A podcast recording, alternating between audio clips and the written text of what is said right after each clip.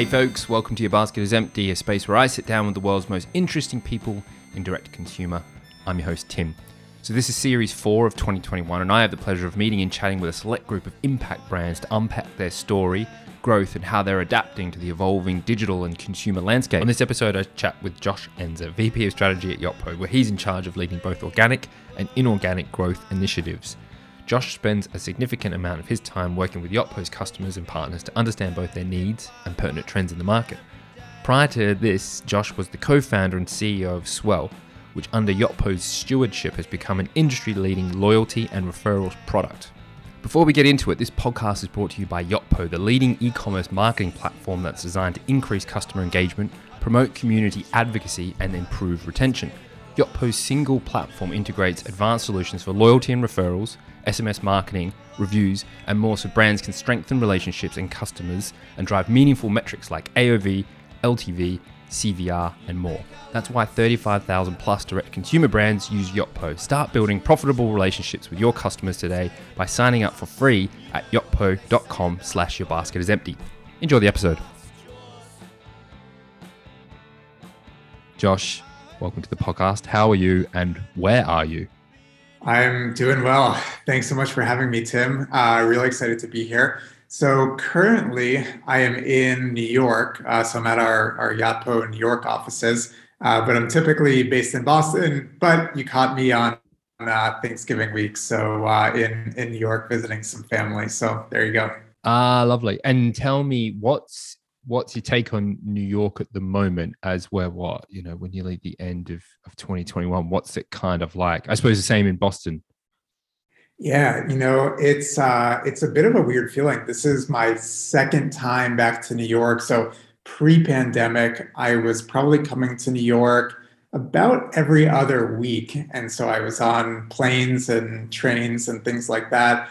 Uh, and, and it was becoming such a normal part of the routine that it is very strange to separate from that and then all of a sudden uh, all of a sudden be back in the city uh, honestly at this point the city looks and feels pretty pretty normal uh, the thing that feels maybe the most eerie is that uh, probably like many other organizations at this point Yotpo, at least in the US, is not fully back to work uh, in person by any means. So the office uh, the office is, uh, looks much quieter than uh, than I remembered it back in February 2020. But I have to say, it is there's something exciting about uh, about being uh, about being back here and. Uh, yeah, personally, I, I love New York, so I think yeah, it's nice. it's always exciting to to be able to come for sure. Yeah, yeah, it's weird, isn't it? It's kind of like same but different type concept. Um, yeah, it's uh, you just want to believe it's it's normal until you look at the people and you see everybody uh, walking around in masks and things like that. But I think everybody wants to you know get back to normal, right? So uh, maybe yeah, exactly. So um, I'm always keen to sort of do a bit of a rewind, and this is an incredibly interesting story. So we're going to go right back, and I want to understand. So, what was it about loyalty programs that inspired you to start Swell? Uh, now you're uh, now you're taking me way back, which is fun because I used to tell this story all the time back in the swell days, but I I haven't gotten to tell it in I don't know a few years. So you're um you're helping me dust the cobwebs off. Thanks. Thanks. good. Uh, so it is a good story. Uh, I hope uh, I, I, I hope you think it's a good story too. Uh, the the story goes that Swell was actually not meant to be a uh, loyalty company. It was meant to be a Bitcoin company, actually. Um, so maybe uh, maybe just terrible timing, and maybe it should have been a, a in, uh, in, retrospect. Um, but, uh, but I think either one maybe was a good choice in retrospect. So yeah. Uh, so my uh, my co-founder uh, Jim actually started working on the business a few months before I got involved.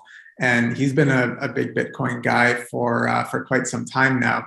And so basically, he said, you know, I want to make my Bitcoin more valuable, essentially. And and back in this was 2014, I want to say uh, you know, the, the thesis on the way to do that was get more people transacting in Bitcoin, right? It was meant to be a currency, maybe a bit more than uh, an investment vehicle, which is uh, the way that a lot of people seem to be using it these days.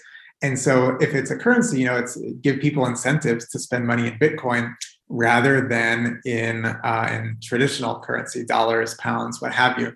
And and so what he what he said was, I'm going to go to to a bunch of e-commerce merchants, and I'm going to help them give their customers because it's better for the merchant if somebody were to buy in Bitcoin. So I said, well, I might as well uh, help merchants give their customers an incentive to buy in Bitcoin mm-hmm. rather than in uh, in other kinds of currencies. Uh, and so we went to the merchants and I said, yeah, I'm not so big on this Bitcoin thing, but sounds like fun. I'll come help you. I'll take a, a, a week of vacation from my day job and and come uh, come help you work on it. And so when we worked on it together, I said, well, this is, and we we tried to talk to a bunch of merchants that week and things like that. This was back in the relatively, at least early days of Shopify. We we found this, you know, I hadn't heard of it before, but seemed like this cool place where a lot of merchants were starting to aggregate. We probably had, I don't know, uh, high five digit, low six digit numbers of merchants back then. And we talked to a bunch of them. And they said, "Well, you know, this not not I'm not super interested in giving my customers the incentive to buy things from me uh, using their Bitcoin, but I actually have all these other things that I want you to help me incentivize, like buying things or referring friends mm. or I don't know interacting with me on social, et cetera, et cetera." And so we said, "Well, uh, maybe this Bitcoin thing isn't a isn't a isn't the right idea, at least not right now. Uh, but we seem to be onto something. It seems to be this problem that uh, that e-commerce merchants have on an increasing basis. And so we said, well, what if we just build that instead? So the uh, the running joke we have between us is that I delayed Jim's Bitcoin vision by a good, you know, six seven years. But again, I I think it worked out, or would have worked out either way. I'm assuming maybe one or both of you it took out some Bitcoin at that time, so maybe things aren't too bad. But, but so I'm just keen to understand it. Did, was it did the Bitcoin component to it completely kind of like did you park that completely, or did that kind of follow the early stages of Swell as you were building out the loyalty program as well, or did you totally pivot and go no? Bitcoin's over there. We're going to park that. We're focusing, you know, only on what the kind of merchants are telling us.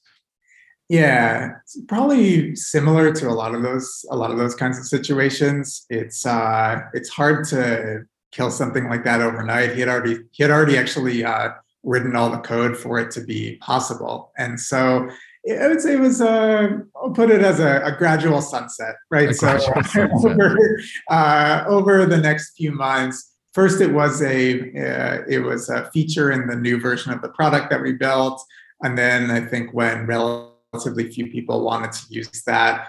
It eventually uh, it eventually was no longer part of the uh, part of the, the product at some point. But uh, yeah, sure. It probably took probably took months, not uh, not years, though. To be fair. Got it. And um, I'd love to understand a little bit more about working with with Jim because my my observation is you guys like the classic startup combo. You've got business and then tech, you know, combined. One part business, one part tech is that kind of how you saw it? And like how did your roles evolve like over time? Talk me a little bit through those kind of like post i suppose getting some traction there and moving forward in the first few months first year of of swell. Yeah 100% so uh, you, you described it really well. Um, i think uh, if you were to ask jim that question he would say yeah he was the one who you know did all the work uh, actually writing the code for the product. And I was the guy who answered all the emails for a while, uh, which maybe maybe uh, maybe that's fair at the beginning. That's important still. Um, Very important. Someone's got to answer the emails exactly. and the support tickets back in the day. By the way, exactly. yeah, all of all of that, no question. Uh, but yeah, yeah, we're we're uh, we're the exception to the the rule where the classic uh, the classic rule is don't start a business with uh, with your friend. Um, we we've been friends for a, for a very very long time, uh, and I think you know I, I the reason I think it it worked for us is because I think we each knew exactly what we were getting. So in other words, for me, I didn't start the business because or just because he was my friend, but because I knew that he was a, a brilliant engineer and because I knew that we we got along in a certain way that would yeah that, that wouldn't make it impossible for uh, for a business that we started together to work out also. And so you know, call it a, a. I think I had a more educated hypothesis than someone who meets a co-founder cold and then starts a business with them. But but yeah, that was um, that was very much the way it worked out. Uh, I think we we ended up balancing each other out very well. There were certain things that uh, that I wasn't a big fan of doing that, that he was really able to, or that I couldn't do, like actually um, uh, actually write all the uh, all the software that he was able to do. And I think he would he would describe it very similarly. Uh, I think he was he was much more comfortable with me leading uh, a lot of the remaining elements of the of the business. So it was a good yin and yang factor, and it, it ended up working out really really nicely.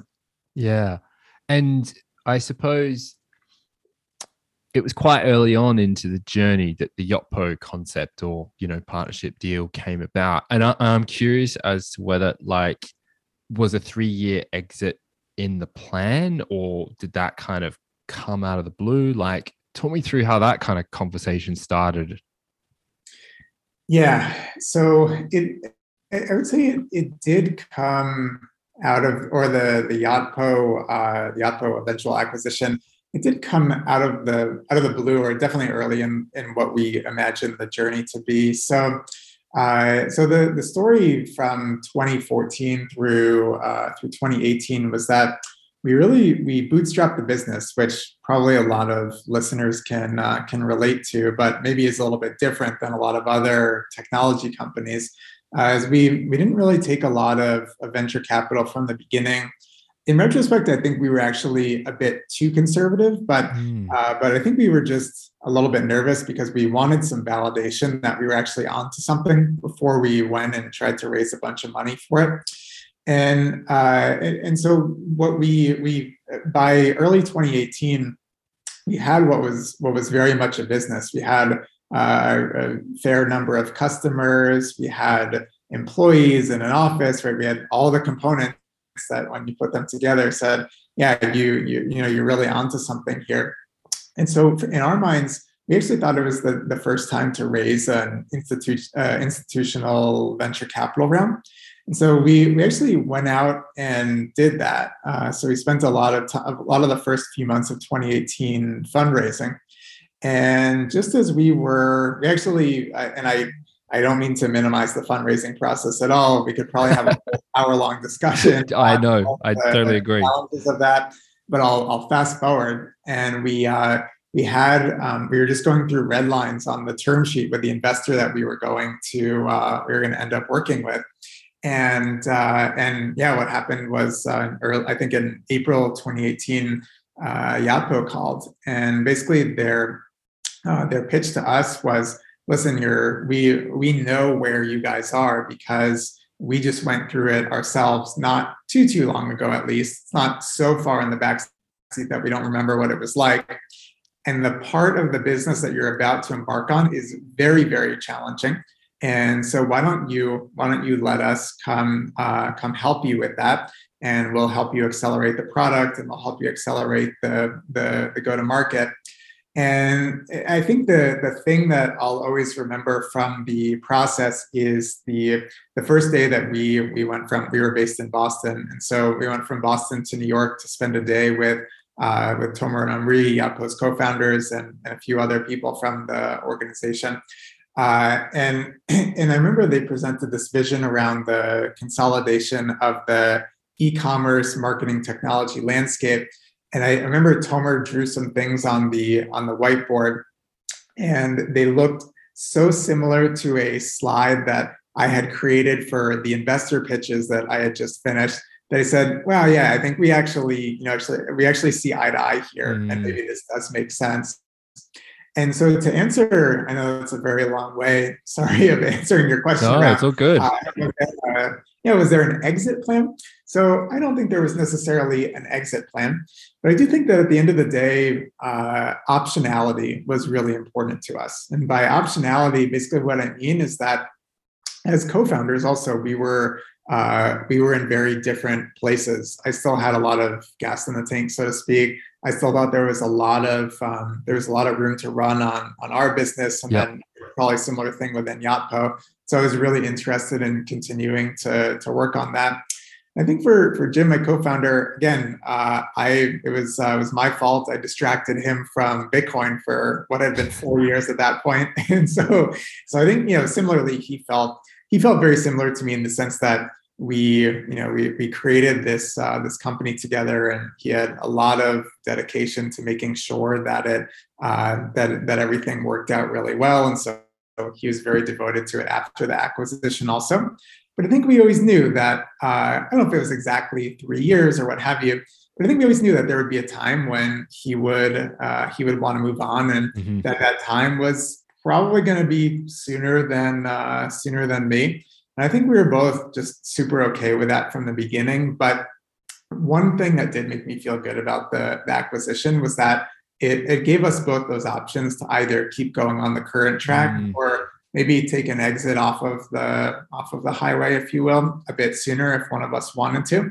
And Jim got to do that, and I'm super glad that he got to. And uh, he's he he actually just left Yotpo not too long ago. Um, and uh, I, yeah, I just think we're you know he and I are still super close, and that probably um, you know the acquisition probably helped you know uh, helped uh, you know helped us really keep that super strong relationship. And uh, yeah i think we're we're we're both just really happy with the way it worked out. That's great. And i so it feels like there was some good synergy there and you know slightly serendipitous that you had that slide and then Tomer kind of put something on the whiteboard that was in line with that. Was there anything that you were worried about going into this deal? So I have to say there was there was one there was probably one thing that uh, that I was a bit worried about. Um, well, probably there were a thousand small things that I was worried of course, about. yeah, yeah, yeah. Uh, to whittle it down to one or two things, I get it. But right, yeah, big, yeah, big, big exactly. things, you know. Again, yeah, we can, you know, we can spend an hour on uh, that thing. We could spend an hour on all the things I was worried about. Yeah, yeah, yeah. no question. Uh, but I think if um, uh, one of the things that that really stood out to me was uh, back in 20 uh, yeah back in this was 2018 uh, Yotpo definitely had a reputation in the ecosystem as the quote unquote uh, premium provider if you will. And so pricing tended to be higher for uh, for small businesses. And so I think for you know uh, for a company like Swell you know, we had, we had always taken a lot of pride in really being able to serve uh, all of the different segments within uh, within the e-commerce ecosystem, and yeah, so, yeah, serving a serving a merchant from the the time they you know got their business started all the way up until they became the uh, you know the e-commerce gargantuan. And you know, I think when we when we met Yotpo, we actually one of the things that was really illuminating to me is that they very much uh, believe that also, but just I think thanks to uh, yeah, probably thanks to a lot of you know legacy ways in which the the go-to-market operation was set up, uh, hadn't necessarily finished all the adjustments to that. So one of the things that actually I, I feel good about is that it it maybe took uh, took a bit longer than we would have originally hoped, but it's actually probably the if not the top one of the one of the top priorities for the the organization now so uh, we can uh, we, we can definitely talk more about this but uh, in my current role at Yotpo now where i'm in charge of strategy uh, one of the one of the functions that uh, that I'm that I'm responsible for is pricing, and so mm-hmm. we actually just uh, just dramatically lowered prices to uh, yeah more to that um, that that smaller business or the, the entrepreneur who's uh, who's just getting started.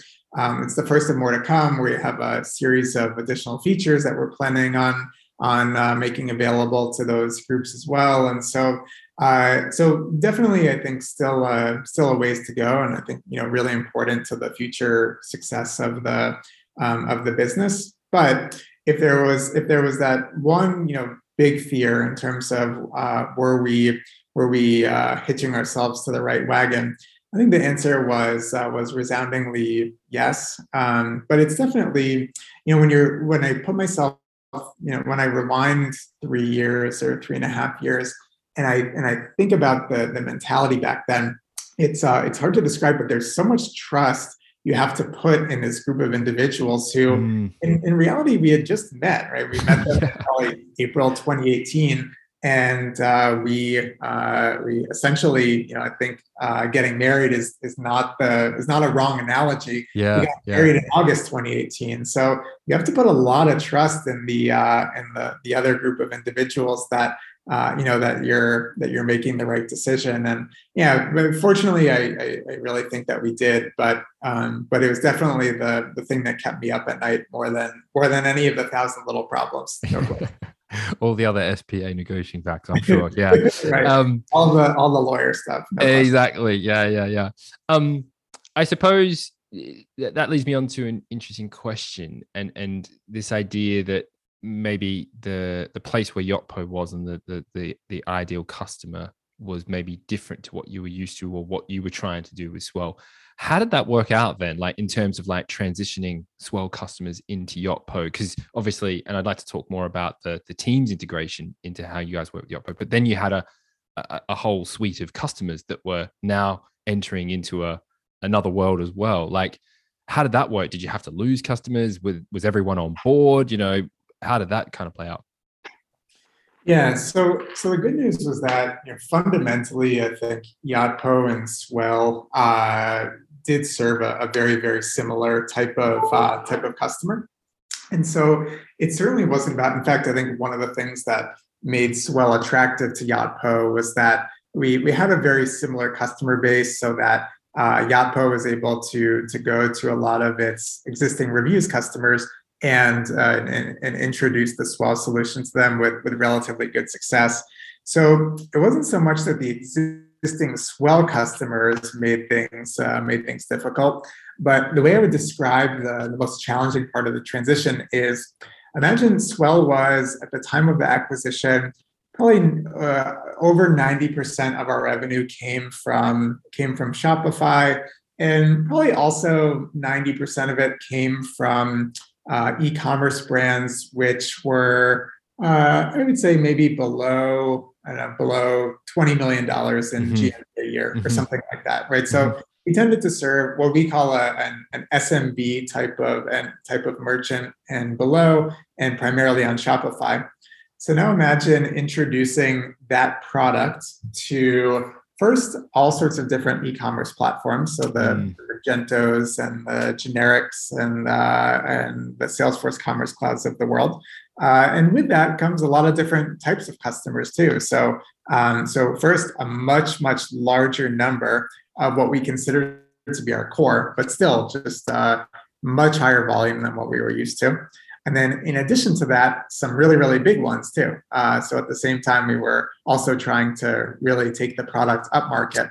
And so you can imagine the uh, the the constant uh, push and pull that uh, that we were going through. And uh, and so that I would say that that first year was um, uh, probably the the person actually at at Yotpo now, who's the the lead product manager for for what is today Yotpo Loyalty uh, if if she doesn't have a few gray hairs that are attributable to that first year, then I yeah really power to her because because uh, because I sure would.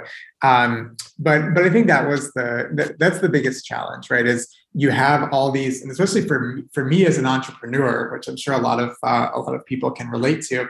If uh, if you're used to running things on on what was a relatively small scale at least, mm. um, and you get all all these really exciting opportunities, one after another after yep. another. Yep. You want to do them all. And the question, the question, and you know, the thing that I learned a lot about is how do you focus and, and why do you uh, why do you decide to focus in a certain area versus uh, versus another area? So I think it was just um, I I learned a ton as part of that transition. Uh, but but yeah, that was the that was the challenge and in reality, yeah, it, it meant uh, focusing a little bit more on the on the core and getting that right before before going too too far beyond that. And so just now today, we're starting to really get into some of the uh, some of the much larger types of brands and that sort of thing. Wow, and I'm wondering, like, you've seen the kind of space and type of customer that you were dealing with in 2014, 2015 Mm-hmm. If you were to sort of like uh, have a lens on them versus today, is there other challenges? Are they the same? Are they vastly different? Like, what what what what are you guys seeing from your perspective now compared to then? honestly it's just been really it's been really cool to to see the ecosystem uh, grow in many ways uh, i honestly I, I, don't think there's a major major difference in the in the, the type of brand right i just think back to some of the uh, the initial brands that we worked with back in the back in the swell days and the things that we saw were the the way to differentiate was in many ways with your with your brand. That was how you mm, stood out mm. against a lot of the a lot of the others. Um, we just see the number of brands out there has has grown significantly. But I think in primarily that's the way that a lot of companies are still um, are still differentiating today. Maybe on the on the cutting edge are the ones where uh, where they have a, a, very very unique product or very very unique manufacturing process or something along those lines. But I think in many cases it's still it's still the brand that uh, that wins out today. And so I think the biggest thing for me has just been it's been very cool to watch the the ecosystem evolve so much, and we've seen some of the uh, some of the smaller customers turn into much much bigger ones, and uh, and so that's always really um, uh, really rewarding or intrinsically to uh, to watch happen also. But you know, I think it's um, it's probably tougher to uh, to be a brand today, to be a, an e-commerce merchant than it was back in 2014. And I think just the the ways that an e-commerce business could get customers mm. back in mm. the day were they they were uh, again the format were the formats were very similar. It's just that with fewer brands means fewer uh, or less competition, and so we we've definitely seen the uh, the mentality shift a little bit, and just just given how many more brands there are but but no, I think a lot of the fundamentals are um, are pretty similar, which is which is cool. That that's how the ecosystem has evolved over six seven years now. Yeah, it's interesting. Like the brand, the story kind of always wins to some degree, although albeit like your barrier of entry has gone down significantly, your ad spend has gone up a bit, and competition has gotten probably a little bit tighter in the last little while. Yeah, um, the uh, the blessing and the curse of Shopify, right? It's so totally. much easier to run your business now, but that means it's so much easier for anybody. Everyone else to do it. Yeah, yeah, yeah. Yeah, totally. Um, there was a, a, a, an interesting quote uh, that I've read in the Swell Yotpo announcement. Probably one of many, but the one that I saw, I think it was on the Yotpo site. Uh, and it talked about your acquisition being, or it would alleviate Martech stack overload, which I thought was an interesting term. Why do you think that's important for D2C brands to reduce their tech stack overload? Hmm. Yeah, so, uh, so I think this it goes back to who our our primary customer is, and the majority of again both uh, Swell at the time and and now Yotpo's business is the you know the what we call the small to medium sized business the entrepreneur if you will. Uh, and so we just we know that kind of customer really really well today. And, and in the majority of cases that's who we're we're thinking about when we when we build features and uh, and you know align the rest of our business. And so when we think about Martech stack overload we when, when we think about more broadly just the the value that our technology adds to uh, to our customers i think there's there's two things or two buckets that we that we think about. And when you're when you're on the technology side you think about what i'll call all of the the revenue driving kinds of synergies. So so you get excited about oh well wouldn't it be so cool if all the data is in the same place? Mm. and if it, it's much easier to enable product B when you're when you're working with product A, or uh, if this feature where that takes a lot of time to set up in product A, where the, the settings are also ported nicely over to product B, and and so there's um, uh, there's all those things that can that can definitely, which you know maybe aren't possible with two point solutions, which become possible when you put more and more products under the same roof. And so we get excited about those, but actually when we spend time talking to our customers what they say is that they're they're actually much more excited in many cases about the second bucket, which I'll call the uh, the the time and pain savings. Uh, mm. So the it's, it's basically that by using more and more technologies from one provider, especially if you trust that provider and you and you believe in their product and you have a good experience with them, it means that on an on it means that first when you're deciding whether or not to to use a given uh, a given solution it makes it much easier or it saves you a lot of time compared to having to do a lot of research and posting in forums and Facebook groups and things like that. And then on an ongoing basis, it should mean that uh, you don't have to spend as much time getting up to speed on a new product and, and managing that product as, as you might have to in cases where you're not familiar with it. And that's actually the thing that I think, again, our uh, our uh, typical customer, at least, is not the massive one where they have um, uh, they have a thousand people for every specialized kind yeah. of kind of role within the marketing organization. It's the it's the entrepreneur or the yep. small team, and so that time savings is so important to them because the list of other things that they could be doing with that time is so great and, and that alone creates a lot of revenue because i can save time managing my e-commerce marketing I can go do a lot of other things that are going to create a lot of growth for my business. And so that's the way that we think about it. And with every with every tool that you add, the more and more powerful that becomes. And so when we say that we want to alleviate the Martech stack overload, as there are more categories of marketing technology out there, uh, the problem just becomes uh, worse and worse unless you have a provider who can uh, who can solve a lot of it. And, and that's what we're that's what we're aiming to do. And yeah that's you know that's why we think there's so much value in it for our customers is because we put so much uh, sure hopefully we, we put some extra revenue in their pocket through some really cool product synergies that, that we're excited about too.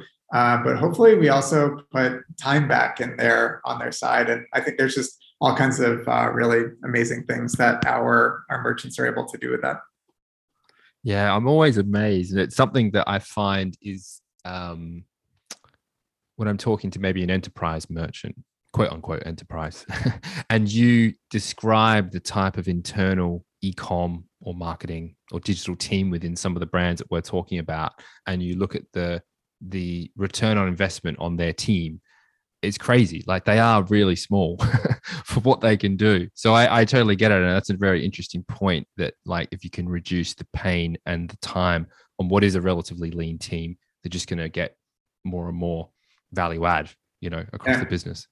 Yeah, we just see teams getting leaner in general these days. Also, I mean, the I, the way that I think about it, the take you know a, a company started on Shopify or something like that uh, in many cases, the biggest Shopify businesses are, you know, they were the they were just the the standard, you know, entrepreneur uh, four or five years before that. So it doesn't mean that over the course of three, four, five years, you go from a team of 10 to a team of a thousand. Yeah. you probably you, you go to more for sure. Uh, but it doesn't mean that in many cases that that lean mentality is within their DNA. Uh, in many cases, it means they don't have tons of developers to to create these awesome experiences. And so that's that's yeah it's very squarely on us and we still add tons of value to those kinds of customers also. Community building is something that has come up well pretty much in every podcast I've, I've done for the last not just this series but maybe for the whole year. And and for the most part it's been a conversation that I've had with brands. But I'm curious from like a D2C tech partner, what's your take on community building? How do you guys kind of look at it? But I suppose both internally and then how you, you know, helping brands develop that and how do sure. you guys look at it?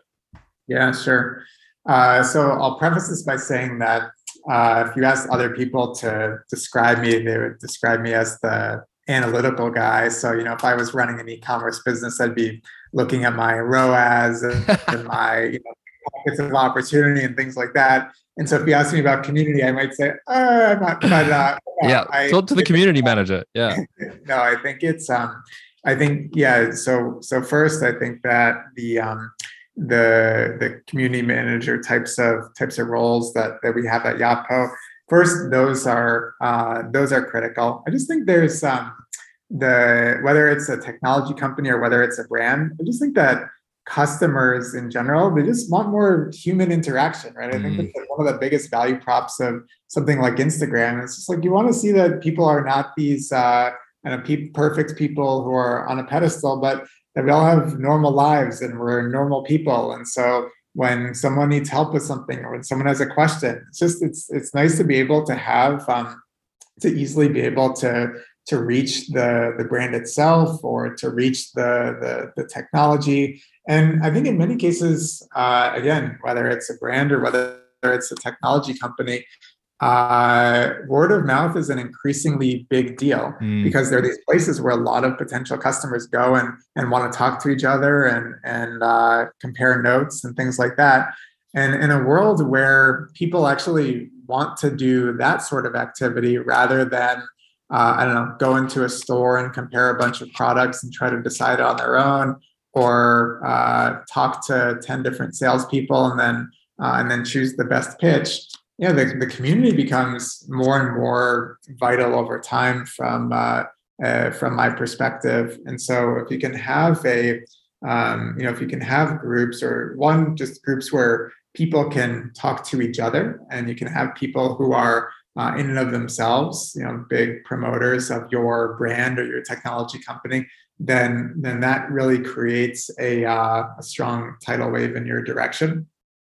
And then, uh, you know, I think in in addition to that, uh, if you can have, have a place where you can be where you can be accessible, uh, I think it. Yeah, there's there's no question. It uh, not only does it does it do wonders, but I just think it's the it's the way in which all these interactions are um, are clearly heading, right? I think people disproportionately value the ability to to hear from the the brand or the company, mm. and it, there's just so much value in knowing that it's not this uh, behemoth organization that doesn't care about you as a consumer or as a as a consumer of marketing technology, but um, but that you know you get treated like a person. I think it's uh, yeah, I, I think it's it's very vital, and it's something that we think about with our software. You know, for the for the brands that we work with, uh, how we can help them further those community building types of uh, you know types of efforts because just just recognizing that that's the the way in which the uh, the market is headed. So I suppose following on from that and looking forward into 2022, um, I'm curious to understand like what's next for Yotpo, and it would be remiss of me not to mention and get a little bit of insight into the Shopify and Yotpo partnership and kind of how it all plays into it. Can you give me any insight? Yeah, uh, yeah, absolutely. There's uh, there's insight I can give you, and then maybe a couple of uh, a couple of very exciting things that I can't quite give you, uh, at least not quite yet. But uh, but yeah, we're we're, we're really really excited for uh, for the, the coming year and, and the coming years. Um, some of the things, so uh, Shop, Shopify uh, aside for a second, um, I think there are a few things that we're that we're really excited about for next year. Um, one one is we are we're going to release some some really exciting things related to the the platform in and of itself. Uh, and so I would I would say that in general, uh, we we want to have uh, products which are best in class in and of themselves. So we want to have the best reviews product on the market, mm-hmm. the best mm-hmm. loyalty product, the best SMS product. Uh, but in addition to that, what we think is really really powerful is if we can carve out just a little bit of time to making sure that all those products work really well together yep. and that there, yep. there are opportunities for our customers to get you know some some real disproportionate value out of using all of them together, then uh, then that's really really exciting. And so that that for us for next year, just to be just to give you a little bit more specifics, uh, that's going to mean anything from one actually giving our customers. So if you're using uh, SMS and loyalty and reviews. Uh, seeing all of that customer activity in the first place for the yep. first time, and then actually yep gonna we're gonna be able to do things with that, which is uh, which is really exciting. So imagine you know someone who has uh, uh, has uh, has written five positive reviews and is on your top VIP tier and things like that.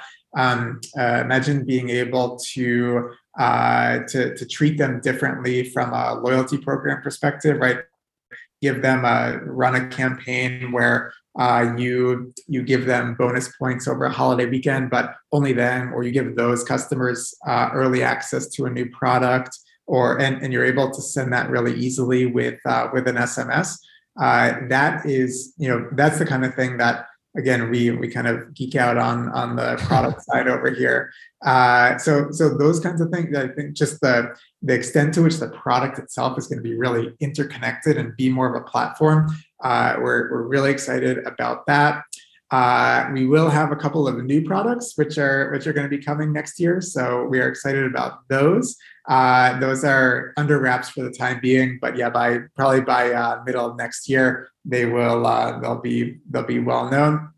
And then yeah, of course the uh, the Shopify the Shopify relationship is uh, is exciting for uh, for a number of reasons, and and definitely there are there are a bunch of exciting things that we're exploring, especially on the product side right now.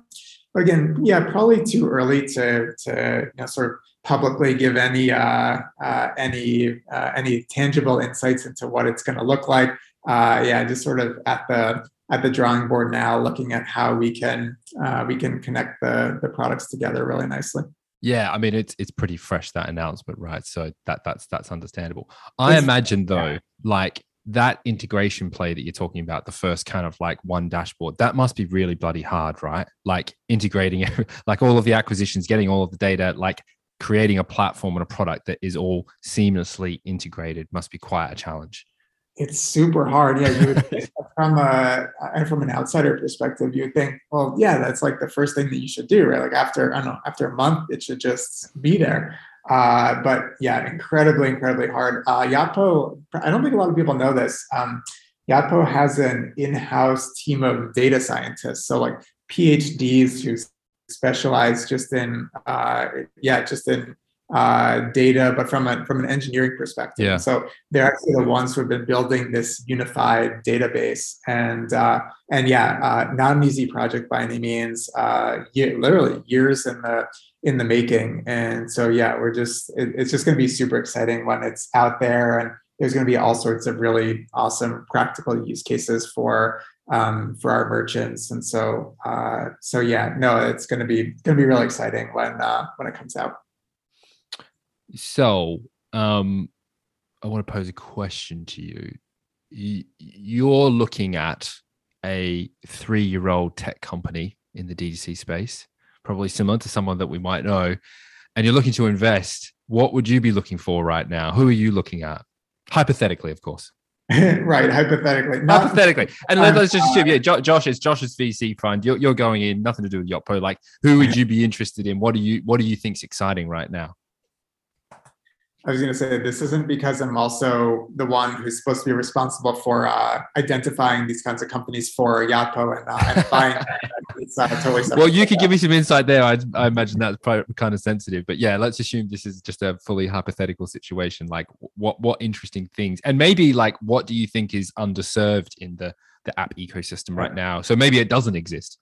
Yeah, yeah, totally. And it's um, I uh, I joke, but actually, uh, there are so many kind of cool technologies that yeah, for Yotpo are still they're still too too early, right, to to bring into the fold. But there are definitely some that we're that we're sort of monitoring and uh, some things that uh, uh, that that I'm excited about.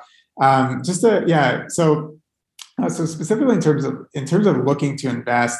But I think I, um, in general, it's uh, there are a lot of um, uh, there's first it's a great time to be a, uh, a D2C brand, right? So uh, if I look at 2017, 2018, just the um, the multiple that was getting put on these businesses by mm. investors or by acquirers was uh, was very very different than uh, than than it is now. In other words, uh, some of our some of our uh, our customers back then were getting acquired for one times or two times revenue, that mm. sort of thing.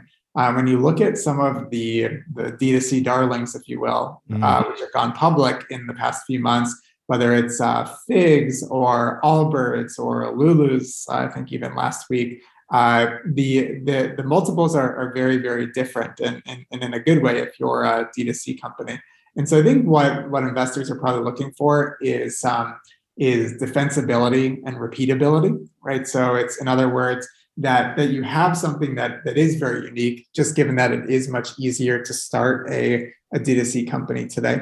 Uh, and in many cases, that that is the that is the brand, but I think it can also be like we talked about. It can be the community. Mm. It can be mm. other things that are very proprietary and and unique. And then it's also repeatability in terms of being able to attract and and retain customers, right? So I think it's it's no longer acceptable to to bring customers in uh, and then uh, and then not you know uh, not be able to retain them let's mm. say because it's still you know cheap enough to uh, to go out and get more. But i think that sort of thing is changing. And so but i think it's it's good in the sense that it means that in, investors are um, uh, are are recognizing that e-commerce can be a very repeatable business just like uh, you know just like software is or something along those lines. And so for the ones for for the the companies that do it successfully uh, yeah, they're creating very, very valuable D2C companies.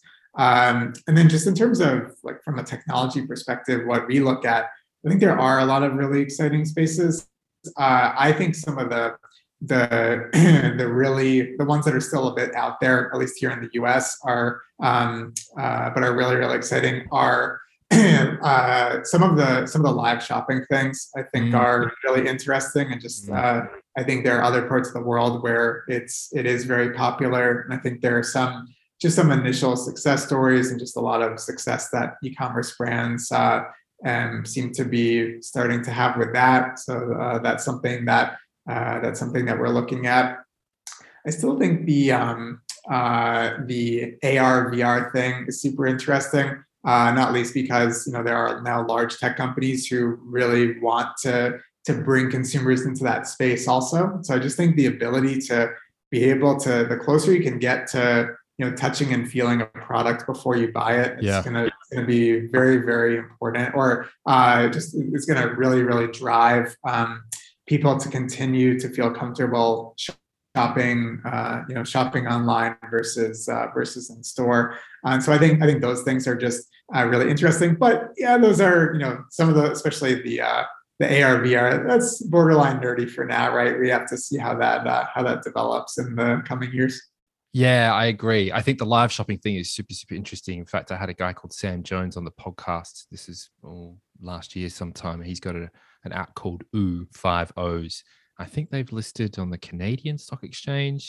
They seem to be taking off. It's gone crazy. He spent time in, I think, he, um, at, either at TikTok or whatever the precursor to TikTok was, and he's kind of foreseen that like you know the, the, you know the UK US we're way behind on all that sort of stuff so there seems like it's playing you know major catch up but uh, yeah I agree I think that the AR VR thing is kind of still feels like it's cool but not hasn't got to that real it's not there quite yet no you know what I mean it's yeah it's like I like the idea that I can like put the thing on my desk or whatever and like increase the size of it and go, oh, that's right. But yeah, I can't quite see it just yet as being a, a problem solver. Yeah, exactly, exactly. But if we're hey, if we're all in the uh the Facebook, we're in meta, yeah, man, exactly. different story, but exactly. Ten years thing, no exactly. Um, right. Final question: projecting outwards, um, what's Josh doing in twenty twenty five? Oh, you saved you saved the uh, the toughest question for last, huh? Man, Tim, I didn't expect that. Um, no, it just uh, I you know I think it's I think it's a good question. Uh, I think that uh, at bottom bottom line, I know it's probably not the most uh, not the most exciting answer in the world, but think there's a good chance Josh is uh, Josh is at a, a larger Yotpo. Um, I think there's a lot of really exciting stuff for us to do still it feels like uh, it feels like the early days on a on a number of different fronts, and uh, I think just e-commerce. There there aren't many more exciting places to be than e-commerce, and mm. I feel like I have the, the, very very unique privilege, and I remind myself all the time that. Uh, to get to be what we're, I feel like I, I, get to be in the center of it, which I think is uh, is just very humbling in in many ways. Uh, you know, if you had to ask me, well, if Josh isn't at Yotpo in 2025, what's he doing? I do think that uh, it, it, would be another company in some way, shape, or form. Um, there's always the, in many ways, I think there's always the interest of if you're on the technology side, starting a starting a brand of your own. And I think there's something, I think there's something super interesting about that. Uh, I think it would it would it probably be with some sort of um, I don't know, maybe with some sort of uh, altruistic bend to it. Um, I'm super interested in uh, in uh, healthcare. I come from a, a family of uh, uh, doctors and uh, and other healthcare providers, and so yeah, I think there's some. I think it's probably something that maybe blends e-commerce and different healthcare delivery mechanisms and mm-hmm. things like that. Um, but as you can tell, uh, that's super not well formed by any means. So, uh, so if I had to, if I had to be a betting person, yeah, you might still see me around here. We can, um, we'll do another episode of the podcast in uh, 2025 if that works for you. Yeah, I think that that's the deal. We will reconvene uh, in the latter part of 2025.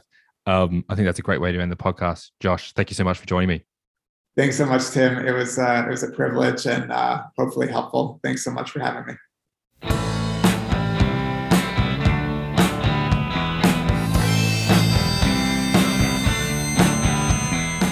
There you go. Massive thank you to Josh for joining me. Before I go, a quick word for my sponsor, Yotpo, the leading e commerce marketing platform to increase customer engagement, promote community advocacy, and improve retention. If you want to learn more, go visit them at yotpo.com slash your basket is empty. And as always, if you like the episode, please leave a review, subscribe, download, and tell all your mates to do exactly the same. I'll see you next time.